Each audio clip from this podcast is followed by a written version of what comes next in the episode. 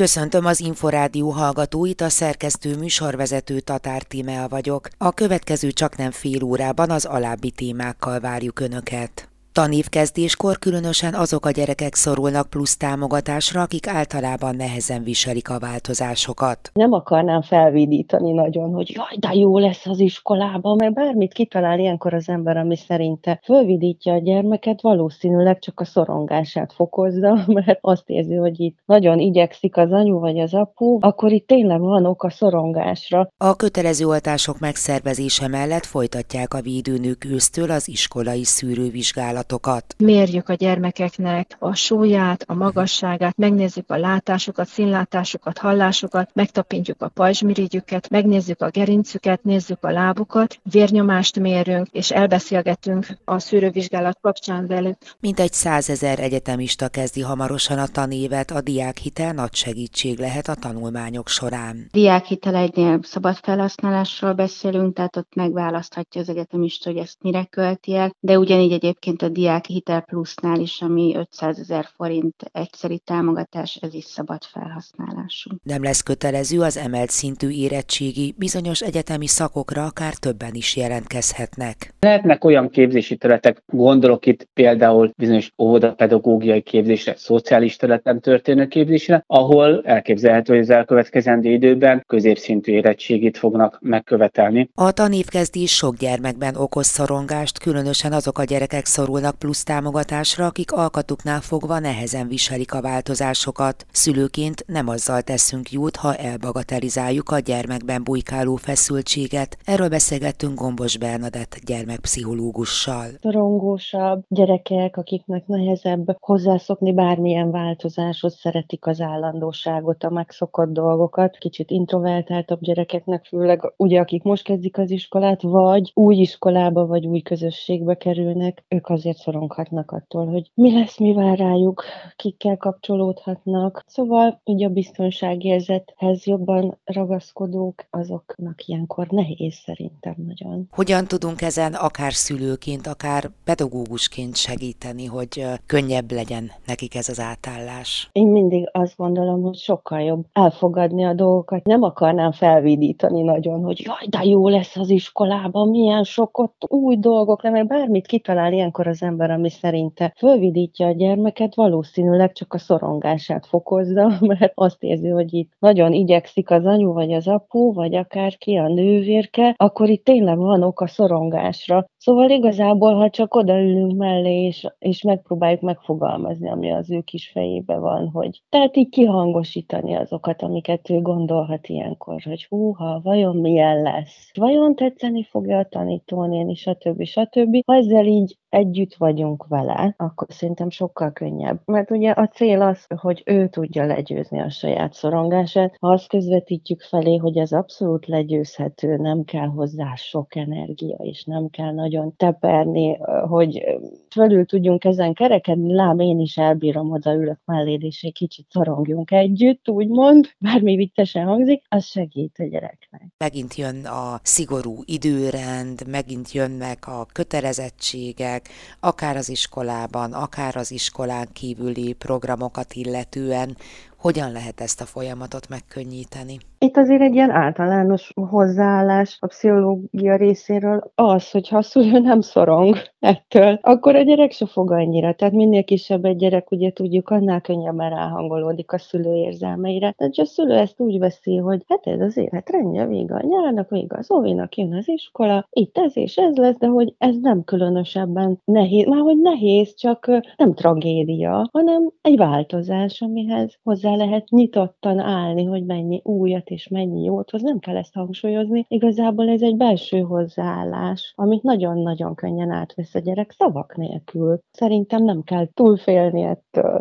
Van szükség nagyobb szigorra, vagy inkább most még legyen kompromisszumkészebb a szülő vagy a tanár? Azt gondolom, hogy a gyereknevelésben, meg a gyerekekkel való életben mindig az a, az a jó, hogyha megtaláljuk azt, ami mindenkinek jó. Az irányt én mondom, tehát iskolába menni kell, reggel föl kell kelni, ráadásul időre kell menni, stb. stb. De hogy ezt hogy tudjuk úgy megoldani, hogy megtörténjen a dolog, de neked is kényelmes legyen, az mindenképp kompromisszumot igényel. Tehát mindenféle fortét be lehet vetni. Most csak egy trükk jut eszembe a reggeli készülődésben, mondjuk egy kis elsős hozzá vagy szokva, vagy másfél, egy óra is eltelhet a felkelés és az elindulás között. Most meg ugye nem tudom, van rá 20 perc, vagy sokkal több a teendő. Egy hatalmas nagy óra, aminek a mutatói szépen látszódnak, számok vagy jelek vannak rajta, és akkor a szülő nem a, a gyerekkel küzd, hanem az óra és a gyerek köt ö, egy szövetséget. Csinálnak egy táblázatot, hogy,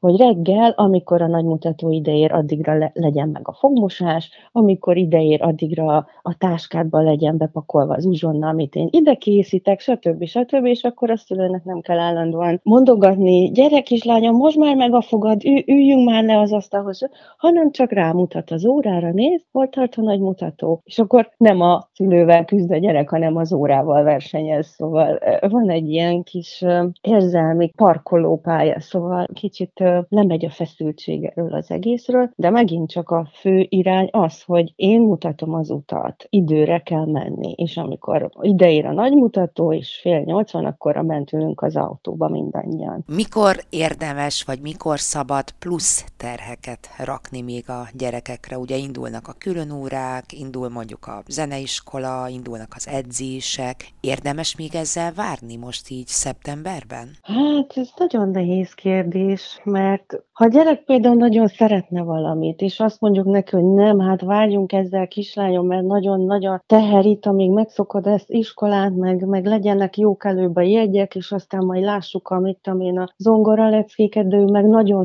szeretne, akkor elvész a kedv az egésztől, a tanulástól. Miközben, ha meg úgymond leterhelődik, mert sok órája van, és még zongora órára is jár, de azt tölti fel igazán, mert ehhez volt a legnagyobb kedve, akkor valószínűleg megéri a dolog. Tehát itt sem egy ilyen patika mérlegen meg lehet mérni, hogy mennyi leterhelés szükséges, vagy elégséges, vagy már túl sok egy gyereknek, hanem nagyon attól függ, hogy milyen a gyerek, mennyire terhelhető, mik a vágyai. Persze tudom, hogy a gyerekek mindent akarnak sokszor, és fogalmuk sincs arról, hogy mennyire terhelhetők. Úgyhogy azért képbe kell lenni egy szülőnek, hogy figyeljen. Én is jártam úgy, hogy a gyerekem mindent akart, és teljesen ki volt fáradva, és akkor egy pontról le kellett ülni és átbeszélni, hogy mit lehet leadni. Na meg ugyanakkor, hogy a pici gyereknél, ahol nekem kell őt a külön órákra elszállítgatni, az is fontos, hogy az én időmbe és energiámba mi fér bele. Mert olyan sokszor elfeledkeznek a szülők saját magukról, pedig, pedig ők az elsők, mert csak akkor tud a gyerek az első lenni, hogyha ők az elsők. Gombos Bernadett gyermekpszichológust hallották. Családi hét.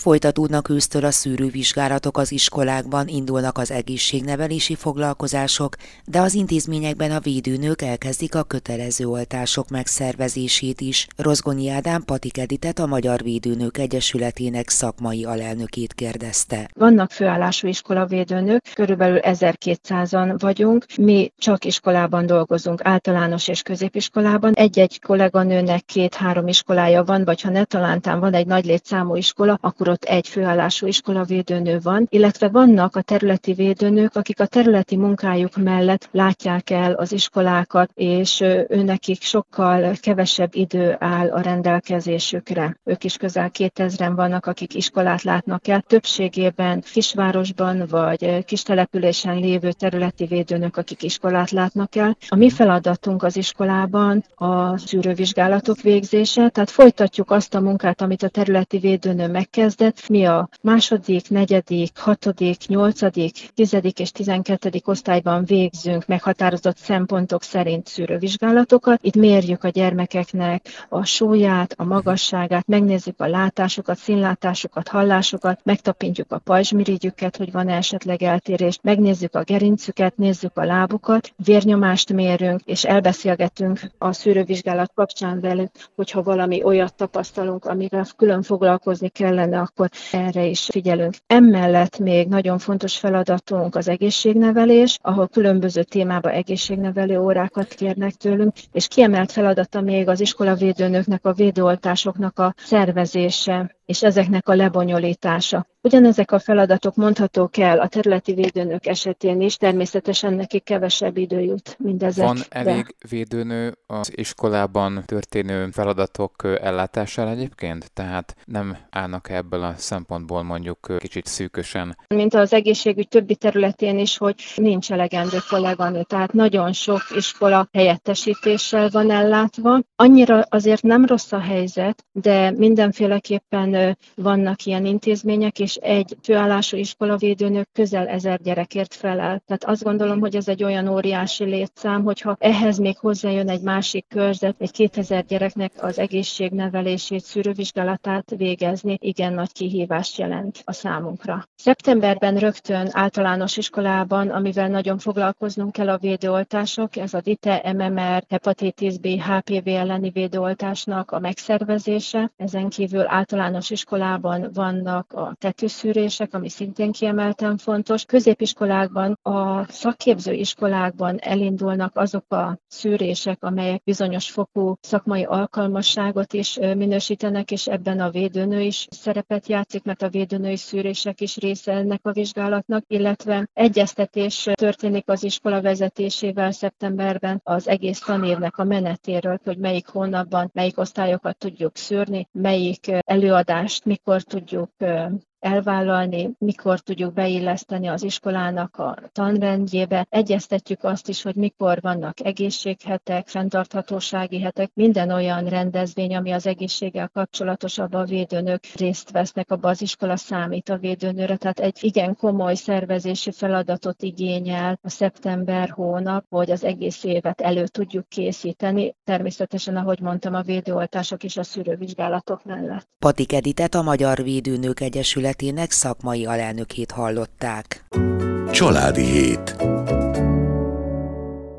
Szeptember 30-áig lehet felvenni a Diákhitel Pluszt, de a Diákhitel programban részt vehetnek a határon túli magyar állampolgárságú fiatalok, és a lehetőség nyitva áll az Erasmus program hallgatói számára is. Erről beszélgetünk Fűrész Tündével, a Kopmária Intézet a népesedésért és a családokért elnökével. Évente mindig százezer új egyetemista kezdi meg a tanulmányét szeptember elején. Nyilván ez egy új élethelyzetet jelent, amikor bizony fontos, hogy minél zöggenőmentesebben induljon az új tanév az egyetemisták számára is. Ebben nagyon nagy segítséget jelenthet például a diákhitel, ahol már három konstrukcióval is tudnak élni a egyetemisták, hiszen van diákhitel 1, diákhitel 2, és még idén szeptember 30-áig fel lehet venni a diákhitel pluszt is, ami egyszeri 500 ezer forintos támogatást jelent 0%-os kamattal. A diákhitel program nem csak a határon belül tanuló magyar fiatalokra vonatkozik, hanem a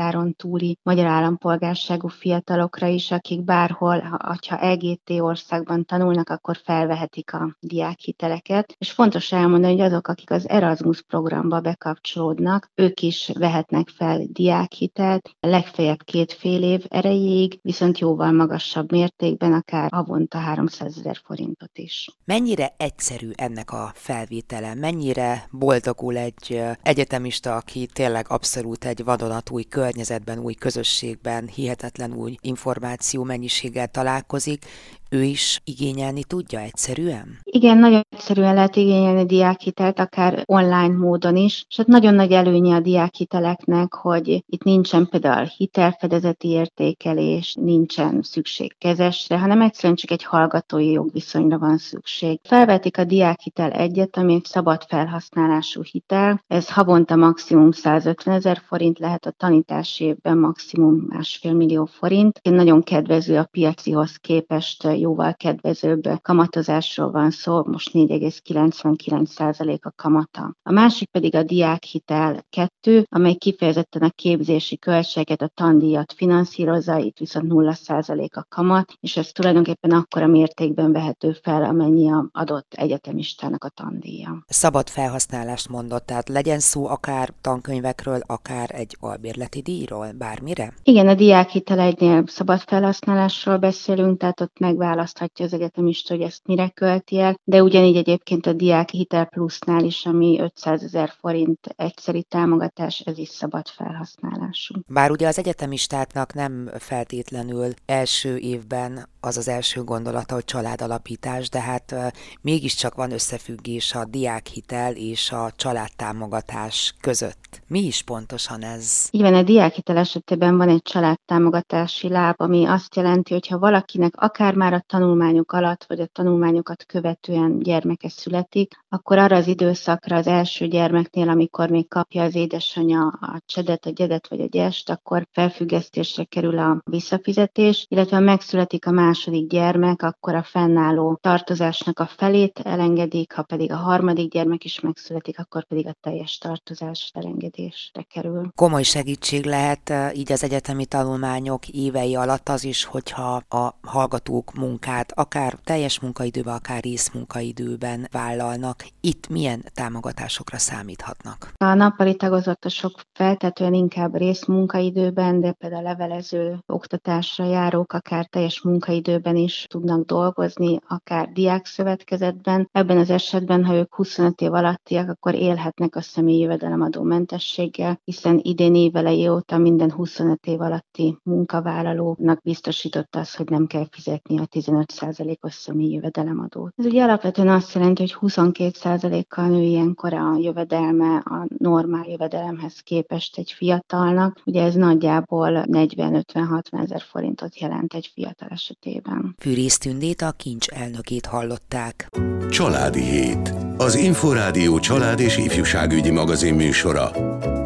Többen jelentkezhetnek óvodapedagógusi vagy szociális szakokra, ha a felsőoktatási intézmények nem követelik meg az emelt szintű érettségit. Többek között ilyen pozitív hatást vár az új felvételi rendszertől Hankó Balázs, a Kulturális és Innovációs Minisztérium felsőoktatásért felelős helyettes államtitkára. Ez egy fenntartó, független, egységes felvételi rendszer lesz, ahol ugyanúgy, mint eddig is az érettségi vizsga megléte szükséges. Az eddigi 500 pontos pontos felvételi rendszer ugyanúgy a jövőben is megmarad azzal, hogy ezen 500 pontból 100 pont az utolsó két év tanulmány alapján, 300 pont az érettségi pontok alapján, amelyből 100 pont az alapérettségi tárgyaknak megfelelően kerülhet biztosításra, és 200 pont pedig az érettségi felvételi tárgyak vonatkozásában. Melyik az a terület, ahol szabad mozgásterük van a felsőoktatási intézményeknek, és ők maguk dönthetnek a részletekről? Területekről? Már eddig is volt néhány olyan képzési terület, legyen ez a művészeti képzési terület, vagy a sporttudományok területén egyes képzési terület, ahol az intézménynek nagyobb szabadsága volt a felvételi során, és ezt mind az intézmények, mind a hallgatók jónak ítélték meg, ezért született az a döntés, az 500 ponton belül 100 pont intézményi pont lesz, melyről az intézmény maga dönthet. Ebben a 100 pontban esélyegyenlőségi szempontok, hátrányos helyzet, térségi szempontok, nyelvtudás, nyelvi tapasztalat, tapasztalat, munkatapasztalat, tanulmányi versenyek, vagy minden más egyéb olyan szempont, amit az adott felsőoktatási intézmény fontosnak talál, megjelenhet. A felsőoktatási intézmény az adott képzési területen és az adott szakon belül dönthet arról, hogy mely érettségi tárgyakból számolja a felvételi pontokat 200 pont erejéig, és dönthet arról is, hogy ezen érettségi tárgyak esetében emelt vagy középszintű érettségit követel meg. Most is lehetnek olyan intézmények, olyan képzési területek, ahol két emelt szintű érettségit kérnek, lehetnek olyan, ahol egy emelt és egy középszintű érettségit, de lehetnek olyan képzési területek, gondolok itt például bizonyos óvodapedagógiai képzésre, szociális területen történő képzésre, ahol elképzelhető, hogy az elkövetkezendő időben középszintű érettségit fognak megkövetelni az adott képzőintézmények. Talán arra lehet számítani, hogy mondjuk ennek köszönhetően több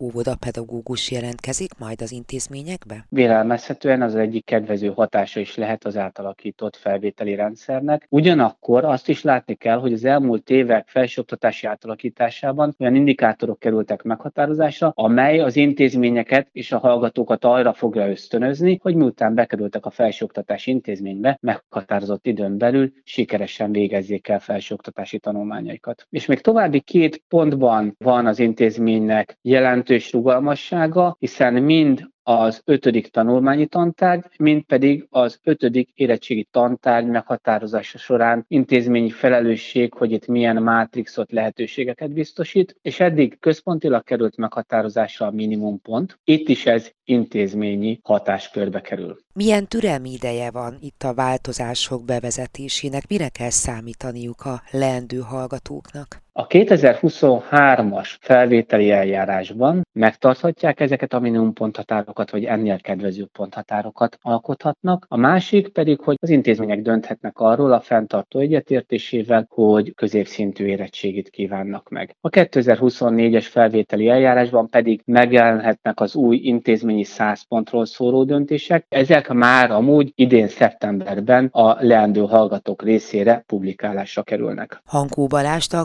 Kulturális és Innovációs Minisztérium felsőoktatásért felelős helyettes államtitkárát hallották. A családi hit adásában ezúttal beszámoltunk arról, hogy tanévkezdéskor különösen azok a gyerekek szorulnak plusz támogatásra, akik általában nehezen viselik a változásokat. Én mindig azt gondolom, hogy sokkal jobb elfogadni a dolgokat. Nem akarnám felvidítani nagyon, hogy jaj, de jó lesz az iskolában, mert bármit kitalál ilyenkor az ember, ami szerinte fölvidítja a gyermeket, valószínűleg csak a szorongását fokozza, mert azt érzi, hogy itt nagyon igyekszik az anyu vagy az apu, akkor itt tényleg van ok a szorongásra szorongásra. A magazinból megtudhatták, hogy a védőnők ősszel folytatják az iskolai szűrővizsgálatokat. Mérjük a gyermekeknek a súlyát, a magasságát, megnézzük a látásukat, színlátásukat, hallásukat, megtapintjuk a pajzsmirigyüket, megnézzük a gerincüket, nézzük a lábukat, vérnyomást mérünk, és elbeszélgetünk a szűrővizsgálat kapcsán velük. Szóltunk arról is, hogy nagy segítség lehet a diákhitel az egyetemi tanulmányok során. Már három konstrukcióval is tudnak élni a egyetemisták. Diákhitelegynél szabad felhasználásról beszélünk, tehát ott megválaszthatja az egyetemista, hogy ezt mire költi el, de ugyanígy egyébként a Diákhitel Plusznál is, ami 500 ezer forint egyszeri támogatás, ez is szabad felhasználású. És végül arról, hogy középszintű érettségivel bizonyos szakokra akár többen is jelentkezhetnek. Lehetnek olyan képzési területek, gondolok itt például bizonyos óvodapedagógiai képzésre, szociális területen történő képzésre, ahol elképzelhető, hogy az elkövetkezendő időben középszintű érettségit fognak megkövetelni. A Családi Hét mostani és korábbi adásait is visszahallgathatják az infostart.hu oldalon. Én köszönöm megtisztelő figyelmüket, a szerkesztő műsorvezetőt Tatár Timeát hallották.